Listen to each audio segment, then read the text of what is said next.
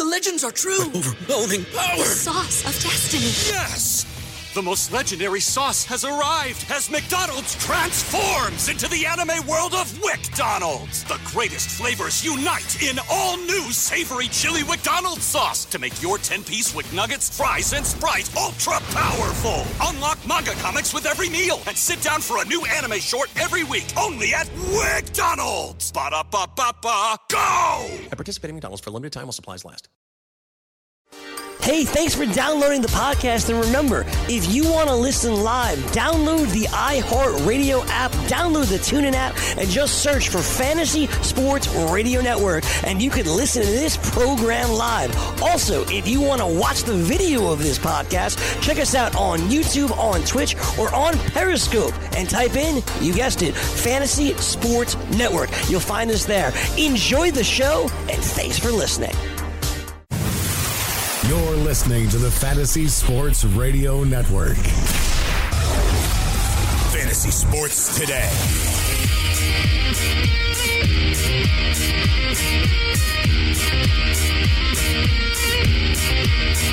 And away we go.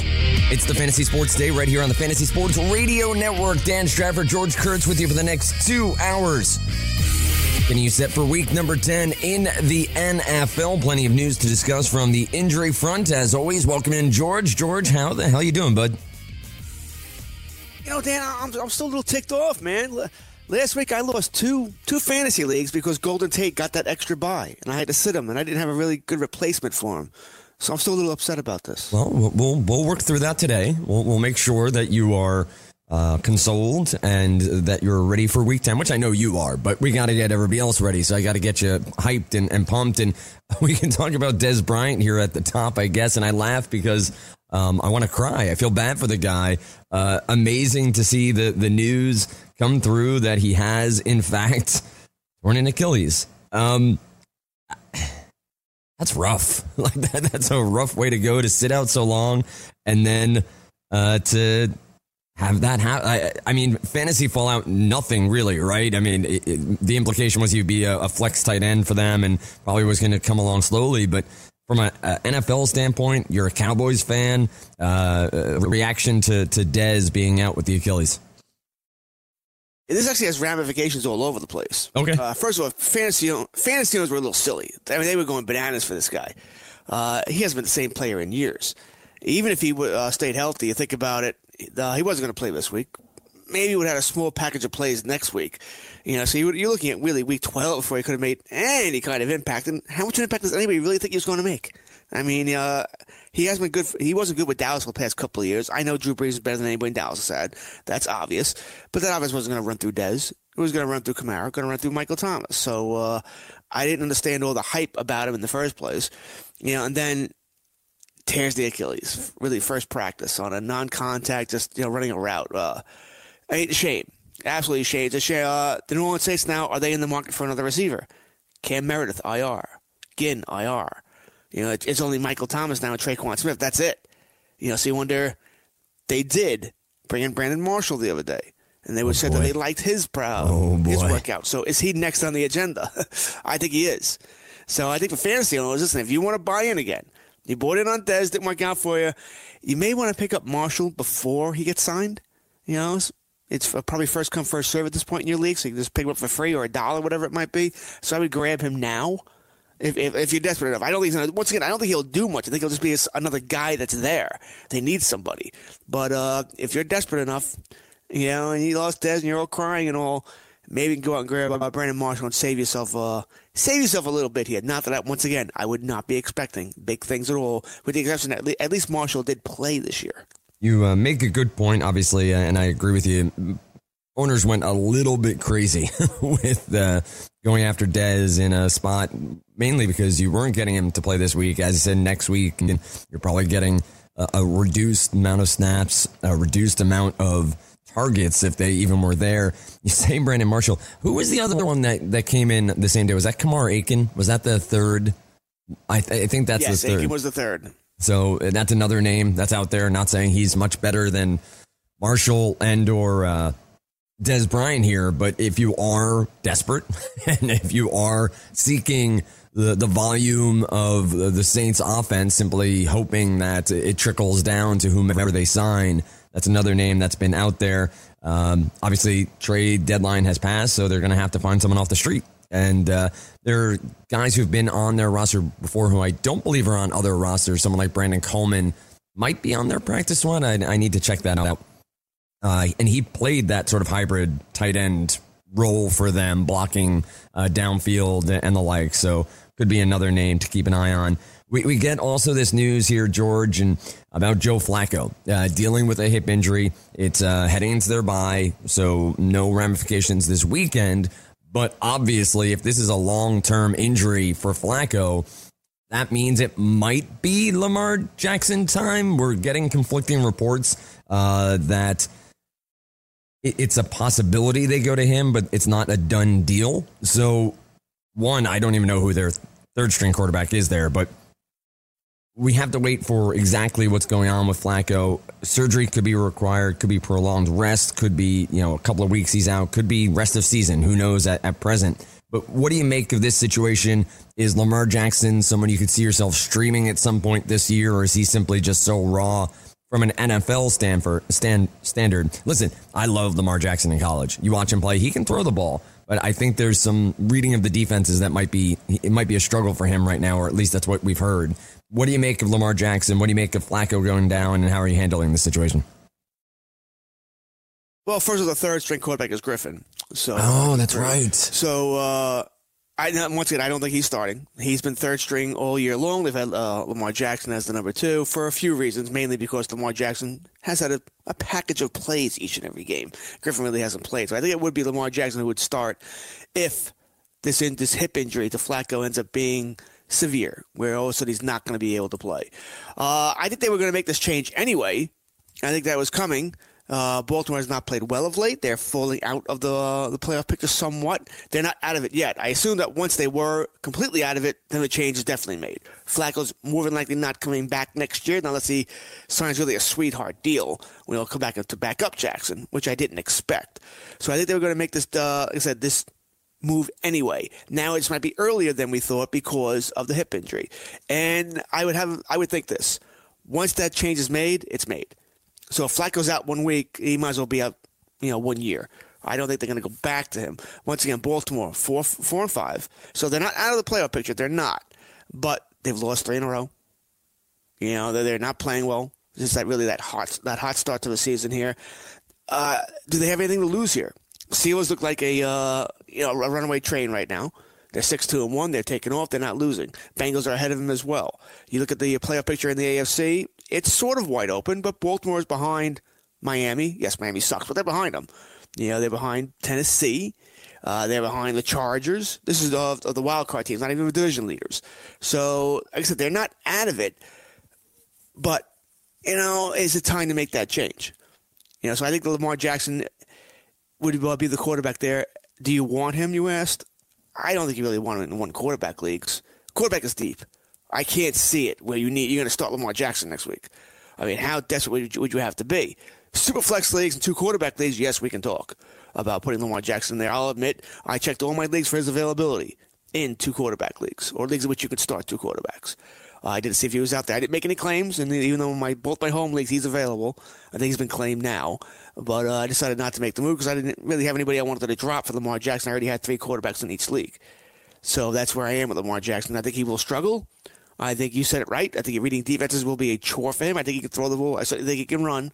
But I think reading defenses will be a problem, as it is for most rookie quarterbacks. And he'll be up and down, up and down. So you want to grab him? Fine. But I think he's a wait-and-see prospect for me. You have to grab him now before his price gets too high. Once again, we're in first-come, first-served territory. You wait till next week. He's in Feb. His price is going to go up. So I certainly would grab if you need a quarterback. But it's unlikely, depending on what else you have on your roster, that I'm automatically starting him in Week 11. Right, and that makes total sense. I think a situation here, as you point out, two-quarterback league, super flex, whatever you might be playing, that makes him viable. If you're in a situation where Lamar Jackson in a single quarterback league is your best option, I assume your season's not going very well. We're at a point where maybe it's time to close up shop and look forward to fantasy baseball as that rolls around in January. But I'm obviously injury. I'm intrigued by what you said, though. I agree with you that Flacco is gone at the end of the year, but if Jackson's in there, that's pretty much it. No reason for him to come back. No reason for them to switch over to Flacco again if Lamar Jackson's under center, or, you know, obviously more and more quarterbacks in the shotgun. But you get what I'm saying. I'm intrigued by Lamar Jackson, the prospect, and what he might be able to do in the NFL. The skill set is there. Watch him a lot in college. He is a dynamic athlete playing quarterback that I think can grow into being a very solid NFL quarterback as the years go on. Just wondering if the Ravens will have the patience if he does struggle with, you know, Griffin. I don't think is the future either, obviously, but a fun story to talk about in that getting another rookie potentially taking snaps and getting their feet wet in the National Football League. I should say, you know, regular snaps. Obviously, he's had that sort of wildcat package that he's run for the Ravens, which they've run at the strangest times. I understand they've struggled on offense, George, but there were multiple times last week where they brought him in like the red zone with no real threat to pass. And I get it. I get that the wildcat worked, and I get that there's still some viability to the read pass option. But if you're not going to pass, George, like, you're not fooling the defense, and you're not even showing that potential or that possibility. It was pretty crazy to watch. Do you think that he has the opportunity to be a good NFL quarterback? Do you believe that Lamar Jackson has shown enough in college that you think he is a prospect that you would have wanted your team to, maybe not the Cowboys, but a team to draft? Or were you against Jackson as a first-round quarterback this past draft? No, I had no problem with Baltimore trading up for him, getting back into the first round and grabbing him. NFL is a quarterback-driven league. You know, you have to have one. And if you don't, you got problems. I think Baltimore knew Flacco, he was going down. It wasn't happening. Last couple of years, we've seen that. So you have to take a chance. Now, in a perfect world, was he a top 32 talent? Maybe not. You know, maybe not. But we see this over and over again. How many of these quarterbacks that we see go first overall really aren't the best overall player? Baker Mayfield wasn't the best overall player in this year's draft. That was Saquon Barkley. But teams are going to take a quarterback because you cannot win without one. Giants sort of find that out the hard way. Barkley's great. You're 1-7. I mean, you can't win without a quarterback in this day and age. You mentioned I'm a Cowboy fan. Dak Prescott's not a franchise quarterback. That's fairly easy to see. It's been 3 years now. You know, he great first year, last year is not so good. He doesn't make anyone better around him. Maybe he will in time, but it's not happening right now, and the Cowboys are suffering because of it. And we can go on and on through for NFL teams. If you don't have a franchise quarterback, maybe I shouldn't say that. Maybe not franchise quarterback, maybe too strong a word. If you don't have a good NFL quarterback, you're not going anywhere. Right. I think you're just not in today's game. I think competent is the word I'll use, and Eli Manning has been anything but on the year for the Giants. And it is, you know, what you said is absolutely spot on, right? That the NFL is driven by quarterbacks. It's a passing league right now. And that doesn't mean, though, that the top overall talent in a draft will go 1 overall. Teams are going to try to find that quarterback. And Evan Silva is somebody who, if you're listening to the show, you should know who he is, obviously, from his fantasy analysis and football analysis. But has always said, he goes, the biggest advantage in the NFL is a good to great quarterback on their rookie contract. And that is what we're seeing more and more of these teams going to the rookie earlier, trying to get them up to speed, trying to add the pieces quickly that makes sense. You know, the Jets are really going to try to push Darnold fast. You're seeing it with Rosen in Arizona because of injury, but you see it with Goff, obviously, right now. What the Rams are doing is based off of a lot of the salary cap relief you get when you're playing that quarterback on their first rookie contract. We have a ton of games to get through. We'll go game by game, as we always do. We'll talk about each and every play that you may or may not have to do. We do have teams on bye, so that opens up some big question marks at times about which skill players you're going to roll in your rosters. And we'll talk about some of the lines as well. Let's see if there are any wagers that George is a fan of this week. And we'll start here, and then obviously have a break coming up, and we'll pick up the Detroit and Chicago game to finish it off after that. You see the Chicago Bears here. You see the Chicago Bears here as, you know, a team that's sort of finding their way at 5-3. They're 3-1 at home. It's an over-under I'm seeing right now at 44. So a low-scoring game projected here between these two squads. Actually, I'm seeing, 44. It dropped from 46.5. You get Allen Robinson back, George, for Chicago. He hasn't been great. You know, I know he's been out for a few weeks with the groin injury. You have Gabriel there as a burner against the slower Detroit secondary, but this game kind of, I want to enjoy it. I want to enjoy like that NFC North sort of smash mouth football, but I don't know what we're going to get in this one. How do you see this one breaking down? Last week, Stafford was sacked 10 times. Yes, sir. 10. Damn. Khalil Mack's back this week. He's going to be licking his chops at this offensive line, how poorly they played last week. No, it's not going to happen again, 10 sacks. Not this year, I wouldn't think. But, man, it seems like the Lions missed Golden Tate. You know, that little safety valve over the middle. You don't have a tight end you really throw the ball to there. Minnesota's able to shut down the run game. We carried on Johnson last week. Chicago might be able to do the same damn thing. So this could be another ugly game for Detroit in Chicago. But, you know, hey, past stats tell us, I think Detroit's won 9 of the last 10 meetings between these two teams. Now, I know Chicago's been a pretty bad team over the last 5 years, but still, 9 of 10 tells you something. That maybe we should be taking the points here. Take the +7. That being said, I think this is a low-scoring game, 21-17. And TV-wise, fantasy-wise, betting-wise, I'm probably not touching it. We will touch on a couple of things on this game, but a quick one to get through. Not a ton of options that you're really looking to roll out there, but we'll talk a little bit more about this after the break. You're listening to Fantasy Sports Today. Dan Strafford, George Kurtz, right here on the Fantasy Sports Radio Network, FNTSY. Did you know that you can listen to this show live on the award-winning Fantasy Sports Radio Network? Listen on the iHeartRadio app, the TuneIn Radio app, or download the Fantasy Sports Radio Network app. The Fantasy Sports Radio Network is the only totally free, 24/7, 365 Fantasy Sports Network of its kind without a subscription. Check out YouTube Live on the Fantasy Sports Network YouTube page and participate in the program in there, where you can ask questions, discuss the topics with other fantasy enthusiasts, or tell everyone that you disagree. Call into your favorite show and ask your question. The number is 844-84-FNTSY. That's 844-843-6879. The Fantasy Sports Radio Network, your free fantasy source 24 hours a day.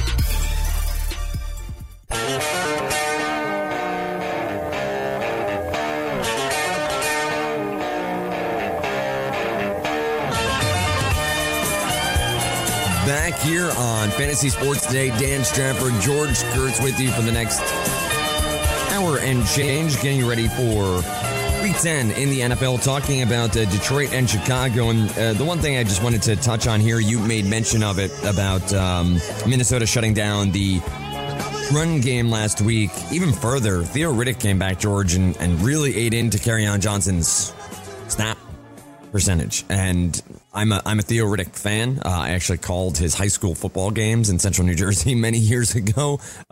So I've known the running back for a while, but he is not necessarily a skilled runner. You mentioned Golden Tate maybe being missed. Do you see Riddick getting maybe even a bigger share of targets this week simply because it's a team that can eliminate the run? They'll probably be playing from behind, and Riddick, somebody that out of the backfield can be that sort of safety valve for Matthew Stafford? Well, you said it right. That's exactly what I was going to go with there. He is sort of the Golden Tate replacement. That little guy, he's out of the backfield. Tate was over the middle. Short passes can get the ball to him. So, yes, he could be. I mean, we stated this in preseason during draft time. The problem with Detroit running game is that they had somebody for everything. Johnson was your 20-20 guy. Blunt was your goal line guy, short yardage guy. Riddick is your ball catcher out of the backfield. It's why it limited the damage that Kerryon Johnson was going to do. And now the Lions can't play favorites here. They got to move the ball. You know, that ball can be moved by Riddick catching balls out of the flat, 6-7 a game, you know, 40, 50 yards, whatever it might be. That's what they'll do. You know, good for the Lions, bad for fantasy. If you own any of these guys, we don't expect Kerryon Johnson to get the touchdown. That's been proven all season long. Blunt has vultured those. Riddick's not going to get them. You know, he'll catch his share of balls, but the odds of getting into the end zone, probably not good. So, and Blunt gets the touchdown, but no yardage. So it's a problem all around. And Kerryon Johnson's questionable for this week also, so keep that in mind. So the running game, as far as fantasy is concerned, is a mess. Because really, what do you hope for here? Double-digit points out of any of them. And even if you'd got that, it would be low double digits at that. 10 to 12 points. It's unlikely anyone's going to get two touchdowns in a 120-yard game. That's the hard problem here. None of them. Kerryon Johnson barely comes as a running back two. Everybody else is a running back three, flex play at best.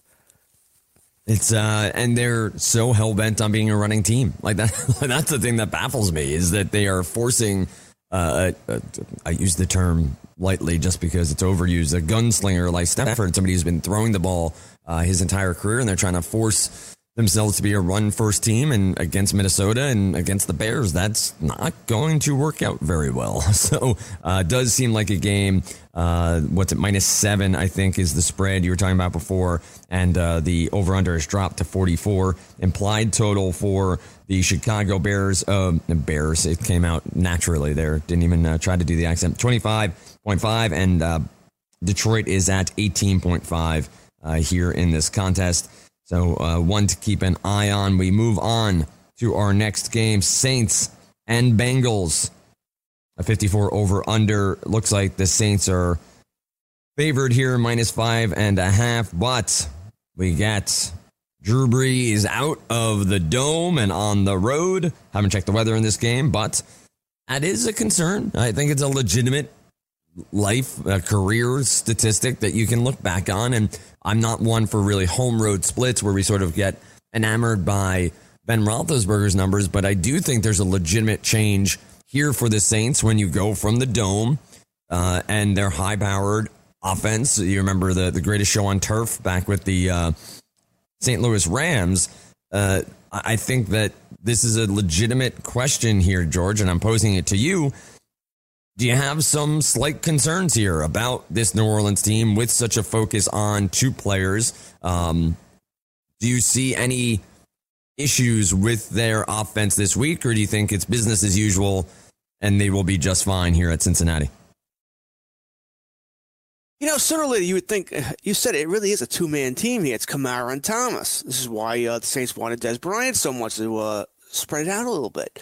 Tre'Quan Smith, he's had a touchdown last week, another touchdown early in the season, but he hasn't had that big game, the consistency we've been waiting for. At least I've been waiting for. I'm waiting for sort of a Tre'Quan Smith breakout game. Haven't seen that yet. I don't think it's coming Sunday either. As you're sort of hinting, if not all out, coming out and saying, New Orleans generally has problems on the road. A colder weather city in Cincinnati. Not that it's truly cold yet. I think I've heard the weather's not going to be pretty tomorrow. I don't think it's going to be god-awful, but it's not going to be pretty either. So, and New Orleans history tells us they don't play as well outside of the dome, right? So all this, Cincinnati's going to go by.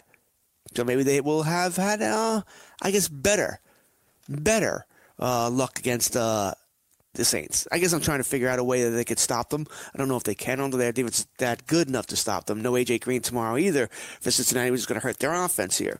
I am somewhat concerned that eventually teams are going to try and take away. That's how I would. I mean, either take away Thomas or Kamara. Generally, you can't take away two. Do the old Bill Belichick thing.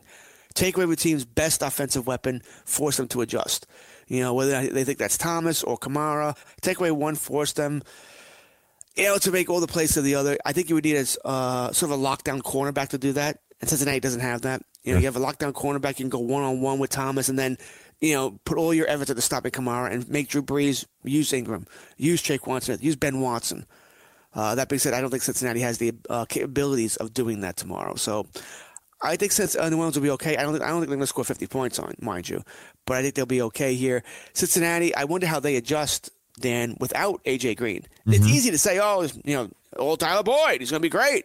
Well, no. Because now he gets the number one cornerback for the Saints. Not that they have a great cornerback, but now he's the focus of the defensive attention. Can John Ross now be Tyler Boyd? He was an interesting pickup this week in a lot of fantasy leagues, including by me.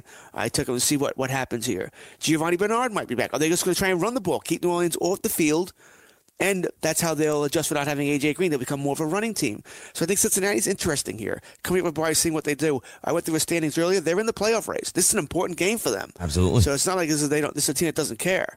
So I'm curious to see what happens here. But in the end, I think the Saints are just a better team. I agree with you. I do have some slight concerns for Breeze's overall numbers here. I don't think you're going to see, so from a DFS perspective, I'm not really in on Breeze. I think Thomas and Kamara, obviously, week over week are fine plays when it comes to cash games or even the upside for GPPs to really blow it out of the water. Yes, I understand that in theory, if they both have big weeks, Drew Brees should as well. But this has all the trappings of a 280-yard outing for Breeze with a couple of scores, and that could simply be between Kamara and Thomas, right? Like, then that could be it.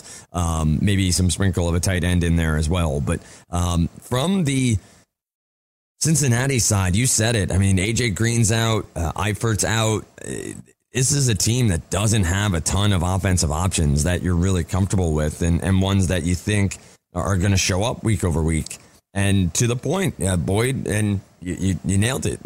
Yes, the Saints secondary maybe isn't great, but now the focus is on Tyler Boyd. It's not him as a secondary receiver. So I think John Ross is an interesting GPP play, trying to get some upside out of this game. I see this game going under. I don't see this game hitting a 50-point total at all. You said it. I don't know that I'm comfortable taking an under when the Saints are playing. So probably stay away from that from a wager perspective. But I do think this is a game that may not have the typical offensive firepower we get from the New Orleans Saints. But it's a playoff one, as you said as well. So should be a fun game to watch and see what happens. Up next, Atlanta at Cleveland. This should be a fun one. I'm hoping it's a fun one. I've enjoyed watching the Browns this year. I know this is sort of the time of season where it could all unravel for them. I mean, legitimately just come crashing down around them and lose out the rest of the year. We talked about it last week about their schedule. This is obviously a tough matchup, and it's a spread that's gone from -3.5 in favor of the Falcons on the road to -5.5, and over under sitting at 50.5. Implied total for the Falcons has crept up to 28, while the Browns total has dropped to 22.5.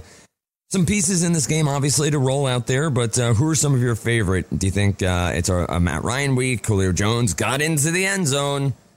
Let's all celebrate on like a bubble screen that he had to take the rest of the way, but he did it.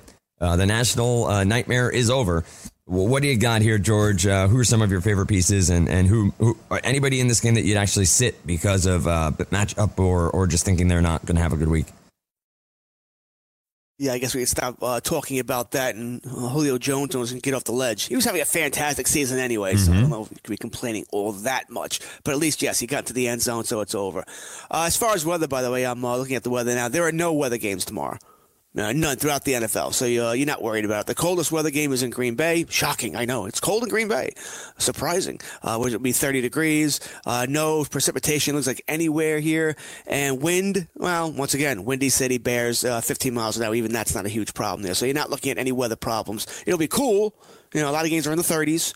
But no precipitation. Doesn't look like anything we should be worried about as far as weather's concerned. So we'll get that out of the way, including in Cleveland, where it'll be 36 degrees with winds coming out of the south-southwest at 10 miles an hour. So there you go for you tomorrow. Falcons have they look like a dangerous team all of a sudden again, and they're getting healthier. It looks like Deion Jones could be back next week, maybe the week after at the very latest. They signed Bruce Irvin this week that the Raiders released. So the Falcons are getting healthier. And I say that, I mean that on defense. It's where they need to get healthy. So if they can be that team again, once again, they're 4-4. So they're right back in this hunt now in the NFC as far as a wild card. I don't think they're going to catch New Orleans for the division title. They're 3 games behind. But, they're not out of it as far as the playoff spot's concerned, not in the least. They got some work to do. But I think they're feeling it now. They know they got a good stretch here. You're playing Cleveland, the team you should beat. Is there anybody on Atlanta I'm not starting? I mean, you would have asked me this before last week, and this is just fantasy for you. I had Tevin Coleman in one league, didn't start him. Once again, playing the Redskins. Redskins were good against the run. Good defense. Didn't see really Matt Ryan and company coming in there and just lighting that team up and moving up and down the field basically with ease in that game. I don't know if that was more on Washington playing a poor game or Atlanta being hot. So He's starting Tevin Coleman. Ito Smith, I guess that's the one guy we could talk about. Maybe you don't start. Comes down to what else you have on your roster. If he's a flex play for you. Austin Hooper's the top 12 tight end. Granted, he's much closer to 12 than he is to 6, but he's still in your top 12. You're starting Julio Jones, of course. I can't see how you're not starting Calvin Ridley. Sanu, I'm starting him as well in most leagues. Once again, with the bye weeks, I assume you can't do better than him. Maybe you can. Maybe you only start 2 wide receivers in your league. But assuming you don't, I think they're all to play here. Ryan, I had an interesting question this week, Dan, and probably the Slack channel for Auto Experts. Could have been my Twitter as well. I don't remember. Trade. Would you trade Tom Brady for Matt Ryan? Straight up, rest of the season. Would you make this deal? Now, I know it's unfair to ask you this. You didn't do the research. I did. I was going to say unfair because I hate Tom Brady, but that's fine. Wow, that's a little harsh, too. Now, New England has a bye next week. And then the first thing I look at, I knew they had the bye, but the first thing I looked at was the playoff schedule, 14, 15, 16, which is really about even for both players. So I guess the question I'll ask you is, knowing that the playoff schedule is about even, so there's not a tiebreaker there. The questioner didn't mention if he needs to win. Because if you need to win, well, then you make the deal because you need when Brady's on bye, you'd have Matt Ryan. Right. So he'd be solid there. So it's an easy deal if you need that. But he didn't mention that, or she didn't mention that. So without knowing that, just straight up, knowing playoff schedule is even, yes, there is a bye problem, but that may not have mattered. This may have just been a playoff question. Would you trade in fantasy Brady for Ryan? I think I do. I'm growing concerned about Gronkowski, and I'm growing concerned about this offense. I think the Pats are going to put up points, and I think they're going to win more games than they lose the rest of the season. They'll make the playoffs, and they'll probably go on another run. But I just think that the way this Falcons offense is playing right now is going to continue to be dynamic, and the options here, I think, are a little bit stronger than what Brady's playing with. And, yes, I know Tom Brady does what he does each week, and he defies the odds and all of the great things that every analyst says about him. But I do think this is a Falcons offense that's just going to get better. And I think Ryan's in that sort of zone right now. And I think he's going to have a huge week this week.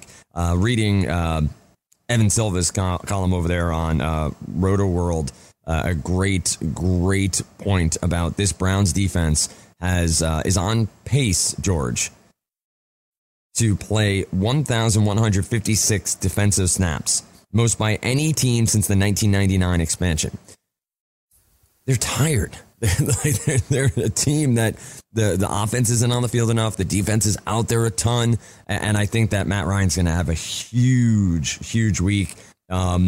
Listen, getting Brady, trading away Tom Brady is never something that you feel great about just because he is so dynamic in his own right that he can go out any week and throw for 400 yards to 10 different receivers, and even if Gronkowski's not there. But I do have concerns that his best weapons aren't 100%, and I do think that Matt Ryan has some gigantic upside this week and the rest of the year. What about Jarvis Landry in this game on the other side for Cleveland? This is a guy who has a bit of a rough go in the past 3 or 4 weeks. The slot should be pretty open here against Atlanta. They struggle, obviously, on defense. Do you like these wide receivers or even some David Njoku for Cleveland, or are you staying away and thinking that this offense is just going to struggle for the rest of the year? Well, I think it comes down to Cleveland. I like the pieces they have. I do. I think it needs to come together. Not shocking with the rookie quarterback. Not shocking at all. But I like their pieces. I like Mayfield. I like Chubb. I like Njoku. Landry there. You need that next piece now. So I think I'm surprised when you told me that stat. I wouldn't have realized that they've struggled that badly, especially with other Cleveland teams in the past. I would have thought they would have been better here. I truly would have. I'm not even trying to be funny there. I would have thought they would have been a better See, that's how funny you are. When you're not even trying. It just happens naturally. That must be it. So, that stat is actually one that, once I said, I am surprised because I do like the pieces here. You're going to struggle with the rookie quarterback at times. We've seen that. Last week they incorporated Duke Johnson into the fold. Right, all of a sudden he showed up this season. Maybe it was the change from Todd Haley, whatever it might be. All of a sudden Duke Johnson became playable again. I think the only thing this offense is truly missing now is a number one outside receiver. I'm not so sure Callaway's that guy. He's had moments at times this season, also dropped some big passes. So I think that's what they need here. I think this is a team that will grow together. It wasn't going to happen this year. the schedule now, I believe for them, I don't believe, I know it is. It's brutal. Yep. You know, they're going to have some problems. I don't know if they win a game the rest of the season. I don't. You know, I think, or if they do, it'll be, you know, the over-under for more, the wins the rest of the season for Cleveland's probably 2. You know, that's all they'll get here. They've improved. Good for them. But this team still has a lot of work to do. You know, you made the coaching change already, which probably should have made the offseason. So good for them. But I think they're going to continue to struggle somewhat. You know, I think that's almost a lock here. I think Atlanta's going to score tomorrow. I don't know about at will, but it's going to make Cleveland one-dimensional. You know, it's going to take Chubb out of the game because they're going to need to throw the ball. And that's still not what Cleveland's going to be good at because, hey, you don't have that outside receiver. Good game for Landry, though. Yep. I think Landry's going to be a big piece of my DFS lineups this week. Still have to do some lineup construction, but do like the matchup and may take a little bit of a game stack here. No tainted love here. Perfect love here on Fantasy Sports Day. Dan Strafford, George Kurtz coming back after this break. You're listening to the Fantasy Sports Radio Network. From the NFL to the NBA, DailyRoto.com is the place to win millions in daily fantasy. You can get the best DFS NFL coverage all season long for a price of $129.99 or dominate the entire daily fantasy sports realm with the Elite Package at $59.99 per month. If you use the promo code FNTSY, you get 10% off your Daily Roto Package. Go to DailyRoto.com, pick your NFL or Elite Package, enter promo code FNTSY, and you'll be on your way to becoming the next Daily Roto millionaire.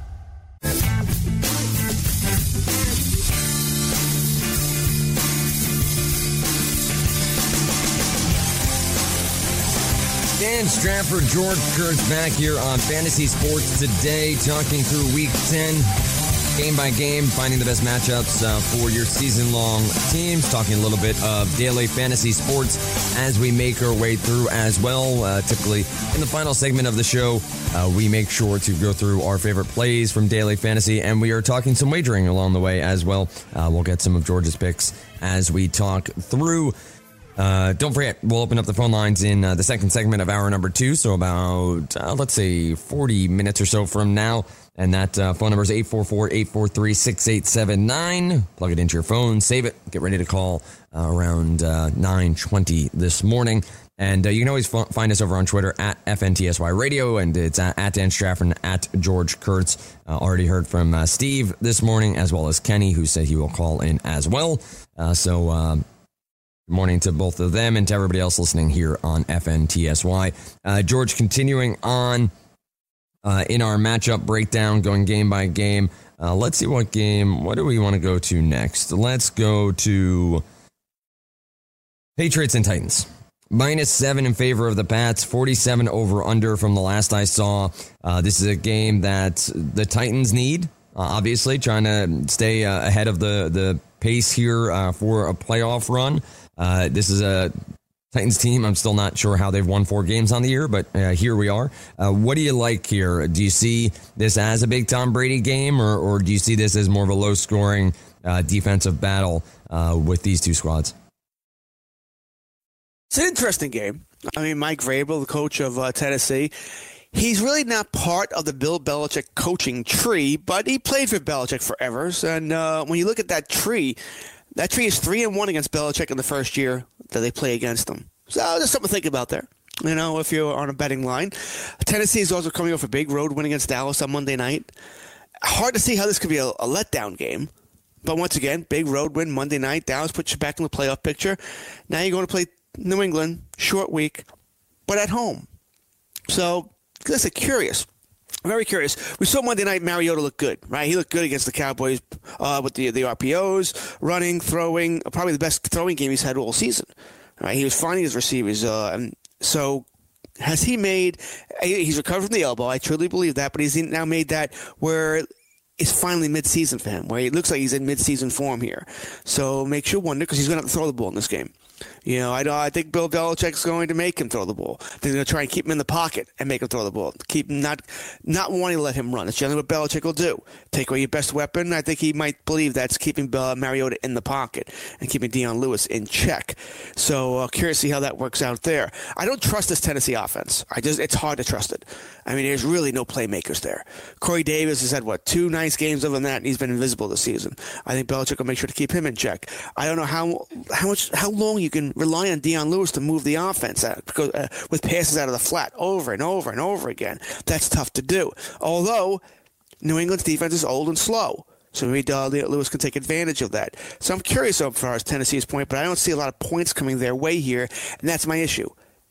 You know, I think the max they can score is 21 or 24, and I just think Brady gets more than that. You know, I think Tennessee is a very good defense at home. Be tough for Brady. And, you know, when I brought up that question to you earlier about Brady for Ryan, I would have done the trade as well. I would have taken Ryan. Brady does not look like Brady. Is it all him? Is it the injuries? You know, I wonder in this game from New England, and I am a Gronk owner in one league, and I'm regretting it badly. I never take the tight ends early. I had extra picks in that league, so I spent an early pick on Gronk, and I'm certainly wishing I didn't. But as a Gronk owner, sit him. Sit him tomorrow. They have bye week next week. He gets almost a month off since he sat last week. Sit him. Let's see if we can get him healthy for the playoff run here. So I think if you're a Gronk owner, that's what you want, rather than he plays tomorrow and you get another ho-hum, 4 catches, 38 yards. You know, get him, let him sit him, get him healthy, see if he can be healthy for, weeks 12, 13 into the playoffs here. So I wonder if that's what they do here. Edelman is going to play tomorrow. He was taking out the report. I think Sony Michel will play. But it's still a banged-up team here. I'm not in love with this offense like I once was. That's the bottom line here. It's crazy to see Patterson was moved to running back eligibility, I believe, on a couple of different sites. I know ESPN said that they moved him to have running back eligibility, and now... you should have Michelle back. He's been dealing with the knee issues. Not exactly sure how many snaps or touches he'll get. James White, week over week, has been obviously a very effective pass catcher and running back for the Pats. But this is a game, I agree with you. I'm not really sure how it's all going to come to break down. But Josh Gordon, I guess, is the big question mark for me here. It would seem... You know, there are a lot of narratives in this game between Vrabel, Deion Lewis, obviously former Patriot. You have Josh Gordon most likely going up here against Malcolm Butler. And there's the whole narrative there with Butler. But even further than the narrative, George, is he's been bad. He's not had a good season. This could be a huge day for Josh Gordon if Tom Brady's looking that way, especially if Gronkowski is out. You would think that burgeoning love story of Brady and Gordon will continue to move forward. Do you see Josh Gordon finishing the week as a top 10 wide receiver in this matchup with Malcolm Butler and the Tennessee Titans? Well, he's certainly a start. You know, there's going to be a wide receiver one this week. I mean, there are a lot of good wide receivers this week. It's always tough to tell, but he's certainly a start. You know, if you're going to ask me, does he make it wide receiver one? I'll say no. Just because there's a lot of good wide receivers out there. I'll play the field here against Josh Gordon. But that's not the saying I would start him. I would. You know, I have him ranked at 16, so I have him ranked, a low-end wide receiver 2, high-end wide receiver 2. So I think he's going to have a good game. You mentioned it. The Titans defense, it's funny. They probably don't. The average fan probably can't name you one player on that defense. Probably not one, but it's a good overall defense. It's a solid overall defense. They're solid against the run, solid against the pass. They just don't have that Khalil Mack, you know, that player you know about, that you've heard of. That's going to wreak havoc there. They play well as a team, which, once again, not all that surprising for a Mike Vrabel team.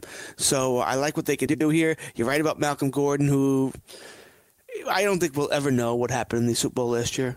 Truly why Belichick sat him, but it's probably the reason they lost that Super Bowl. I'll always wonder about that. But he's really never was a lockdown corner.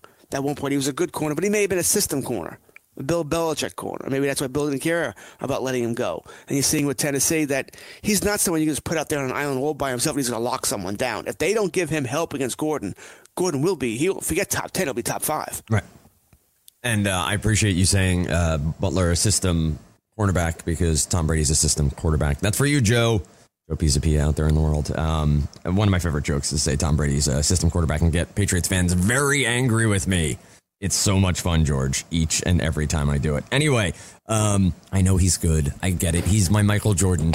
Glad I can help. He's my Michael Jordan at this point, George. Like, I respect him.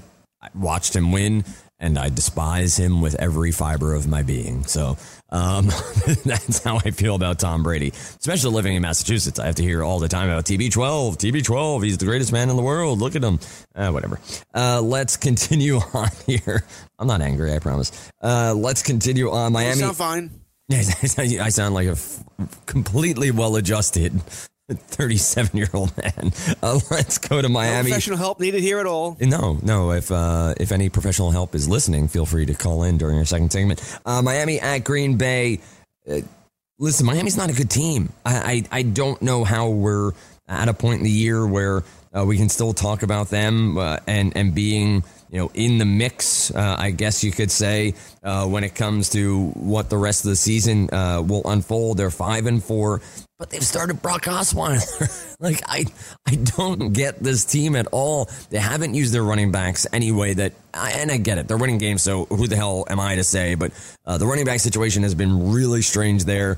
You have some wide receivers who have stepped up week over week, but no one who's been overly consistent. Injuries there. And this is a matchup that has some upside, but do you see anything here that would make you feel like Miami's in for a decent week? Or do you see this as a Green Bay walk in the park and get off the field as soon as he can with a big lead? Well, Miami's not a good team. You're right. I know their record says they're 5-4, and Bill Parcells, we can go back. You are what your record says you are, blah, blah, blah. This is not a good team. They've beaten the Jets twice. Oakland wins. There's 3 of your 5 wins. True, the only impressive win they have is the win over Chicago. I know they beat Tennessee, but that was in that screwed-up week one game that took 8 hours. With all the delays. The game started at 1, ended at 8:30, I think it ended at. It barely ended before the night game. So, no, I think this – if I'm a Dolphin fan, I'm actually ticked off. Because they've won enough games now where they're not going to get a good draft pick. It means you're not going to get any better next year, and this team has more holes than Swiss cheese. They have a lot of issues in Miami, to say the least. That being said – Green Bay's not good enough to just throw your helmet on the field and beat anybody. They're not. They have issues all over the place, too. You go to Miami. Osweiler, all right, looks like he had a nice game or two, and now it's back to being he's Brock Osweiler. Threw for 139 yards last week in that win against the Jets. No touchdowns against the Jets. The only touchdown in that game was a defensive touchdown for Miami. Yay. No, he can't win you a game. The running game we know has been... They need to free Kenyon Drake. I have all the respect in the world for Frank Gore. All the respect in the world for Frank Gore. Hall of Famer. Come on. Kenyon Drake is the guy who can make plays happen. I understand he's had some issues this year, but you got to get him the ball. You got to get the ball in the passing game to Devontae Parker. You didn't trade him at the deadline. He had the one big game immediately after, and then last week was, invisible again.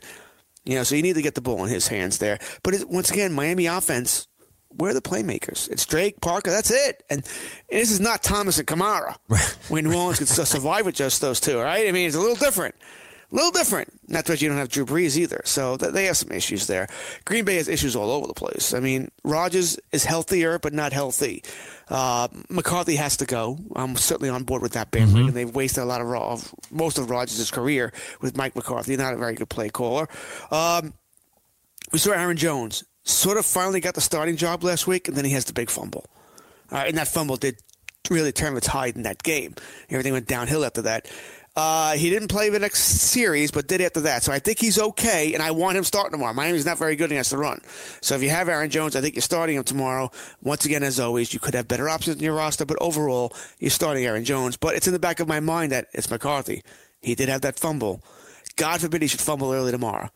You'll never see him again. He'll be a milk carton guy. It'll be Jamal Williams for the rest of our lives. So that concerns me there. Randall Cobb's banged up. Maybe you don't want to start him tomorrow. We'll see what his status ends up being.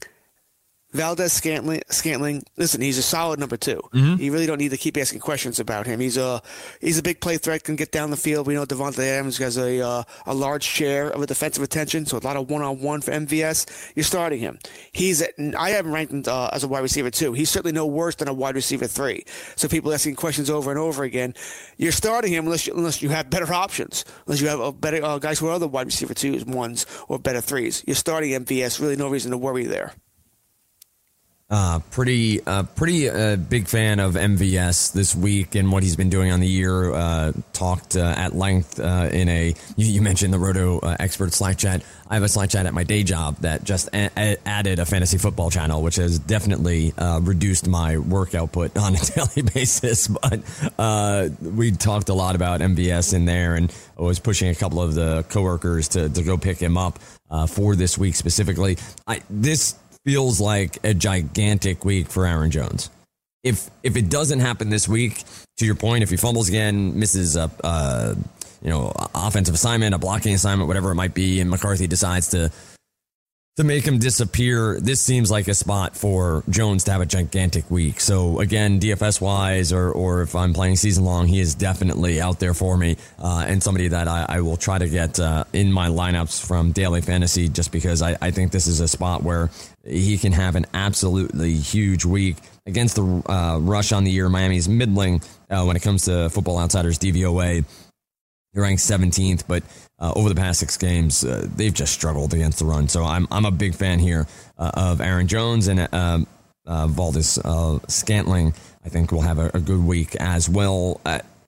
I don't know what to make of Kenyon Drake. More I read, he missed a blitz pickup last week that led to a sack, and then the week before the same. And they seem to be very much still running him out there, which is great to pass protect, but it's just a situation where the touches and the snaps are not consistent. So hope to see that change, but don't know exactly what we're going to get week over week when it comes to Miami and their run game. A few more games to go here. We will go through the fours and the Sunday night game as well to make sure we're breaking down each and every one. Don't forget, coming up in the next hour, segment number 2, we will open up the phone lines. You can always find us on Twitter as well at FNTSY Radio. Any questions you have, and then go from there. And of course, don't forget the phone number is 844-843-6879. We'll start talking about our next game up and let it spill over to hour number 2. Make sure we break it down in full and get you guys all the information you need for game the Jacksonville Jaguars versus the Indianapolis Colts. I'm starting to like this Colts team, George. I'm starting to like what Frank Reich's doing. Obviously, Andrew Luck seems to be healthier, and they're throwing the ball a ton. This is a matchup, obviously, that the Jacksonville secondary can be pretty good. Not breaking any news there. What do you got here? Is this a big week for Andrew Luck, or do you see this as some potential downside against this Jaguars D? Well, what Jaguars team shows up after the bye last week? I mean, really, this team's been sort of team turmoil, been fighting with each other, fighting with everybody. Season's gone, well, downhill, right? Hasn't been anywhere near what we expected from the Jacksonville Jaguars. They're playing, if they believe they're in the playoff race, they're 3-5. This is a must win. You can't go 3-6. You'll be last place in your division. You can say the same thing for the Colts. They're also 3-5. So likely, as far as listen, in reality, they're probably both out. But I'm sure both teams believe if they win, they're in. If they're out, they lose, they're out. So there's going to be an interesting game here. I don't know which team shows up for Jacksonville. I truly don't. This is a team that's really we should have made the change in the offseason from Blake Bortles. You know, but they threw all their chips behind him, and it's blown up on them. And not that it's all been his fault, but he's a big part of the problem. He's just way too inconsistent. You have no idea what you're going to get game in and game out from Bortles. They should be able to move the ball against this Colts defense. Colts defense is not very good at all, but they're playing right now. You know, what's that old saying about playing better than the sum of your parts? You know, which is really what it is. Individually, they're terrible. Together, they're playing well. It's at home. I don't know what to expect from Jacksonville. Leonard Fournette returns in this game. Has that really been the biggest problem? Is not having Fournette. You know, Yeldon was okay. You brought Carlos Hyde. You know, so I don't know. I don't know what to think here. You know, the Jacksonville's been a quagmire anyway in fantasy because, well, which wide receiver were you banking on? Was it a Westbrook game, a Moncrief game, a Cole game? You didn't know where to go there, and they don't. I don't think they know where to go either. I think that's half the problem here. So this game's interesting. We'll talk about it more after the break, Dan. But for Jacksonville's side, I'm starting Fournette. I don't think you have a choice. He's back. Outside of that, there's no one else here I'm dying to get to my lineup. As George said, on the other side of this break, we'll continue breaking down the Colts and Jaguars. We'll go through the rest of the schedule as well and do some DFS and wagering talk as we go through. Don't forget the phones are open as well right here on Fantasy Sports Today.